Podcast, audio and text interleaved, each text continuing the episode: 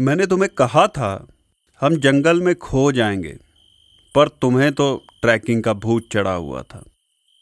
अपने कंधों का सहारा देकर नूपुर को साहिल बोला, मुझे कहाँ पता था यहाँ मुझ पर हमला हो जाएगा? नूपुर बोली, पर तुम्हारे ऊपर हमला किस जानवर ने किया? लगता है पैर की हड्डी टूट गई है। नुपुर बोली, साहिल, मुझे नहीं लगता वो कोई जंगली जानवर था। साहिल बोला, देखो नुपुर, मुझे डराओ मत।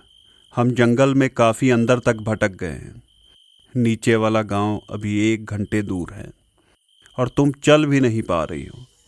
इतने में जंगल से अजीब अजीब सी आवाज़ें आने लगी। तभी नुपुर बोली, वो देखो, घर दिख रहा है। लालटेन भी जल रही है। ज़रूर वहाँ कोई रहता होगा दोनों उस घर की सीढ़ियाँ चढ़ के ज़मीन से एक डेढ़ फुट ऊपर ऊँचे लकड़ी के घर के दरवाजे को खटखटाने लगे। तभी एक बुज़ुर्ग दरवाज़ा खोलते हुए बोला, रुक जाओ भाई, रुक जाओ, खोल रहा हूँ। तुम लोग कौन हो? दरवाज़ा खोलते हुए एक बुज़ुर्ग बोला, इस जंगल में इतनी रात को कर क्या रहे हो? हम टूरिस्ट हैं, चाचा। भटक गए हैं। इसको चोट लग गई और हम लेट हो गए। अब अंधेरा हो गया है। हमें रास्ता साफ़ समझ नहीं आ रहा। अंधेरा भी एकदम से हो गया। इतने में बारिश होने लगी। तभी अंदर से आवाज़ आई। काका, आने दो इसको। टेबल चेयर पर बैठा एक शख्स कुछ लिखते हुए बोला। लोग अक्सर भटक जाते हैं यहाँ। और भी बहुत कुछ भटकता है। ये जंगल पहाड़ों की रात है। इसका अलग रंग होता है। काका, इनके लिए चाय बना लो। और ये कोने वाला कमरा जो है, उसमें बिस्तर लगा दो इनका। और खाने में आज क्या बनाया है? चिकन? अच्छा। नुपुर और साहिल सहमे से सोफे पर बैठे थे। तभी काका चाय लेके आया और बोला कहाँ से हो आप? साहिल, दिल्ली। काका अच्छा मैं और साहब मुंबई से हैं।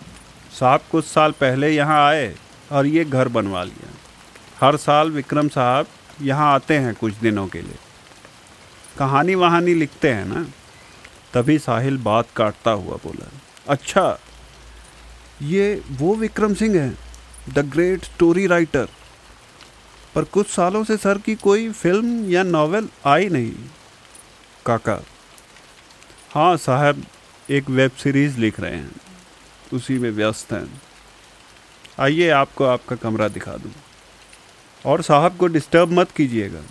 आधे घंटे बाद खाने की टेबल पर मिलते हैं। बोलता हुआ काका रसोई की तरफ़ चला गया।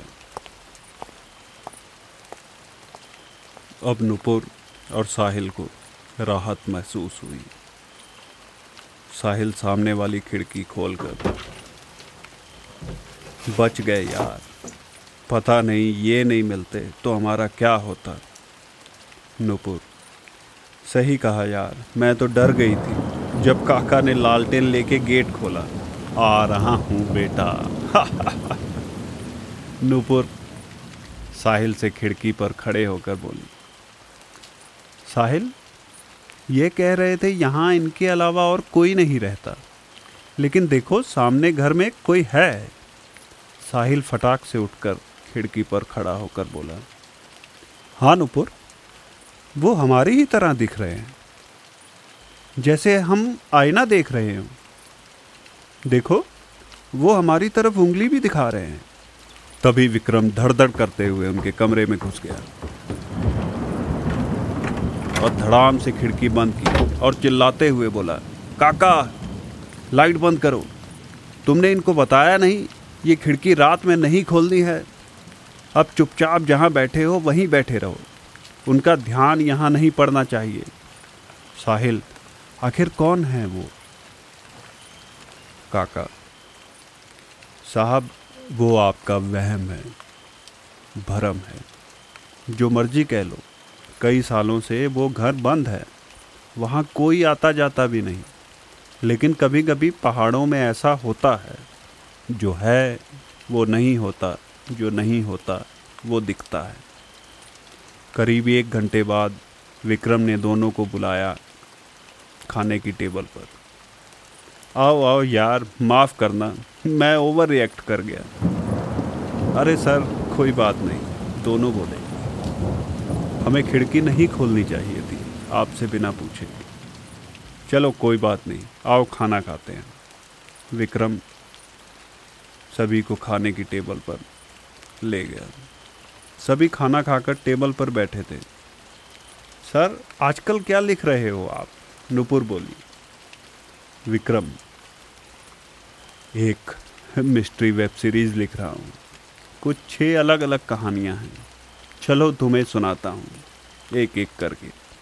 फिर तुम बताना, कैसी है? और इस तरह ये पॉडकास्ट शुरू होता है।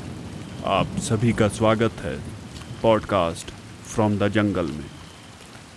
आप जिस भी प्लेटफॉर्म पर ये सुन रहे हों, कृपया लाइक करें, सब्सक्राइब करें और दोस्तों के साथ शेयर भी करें।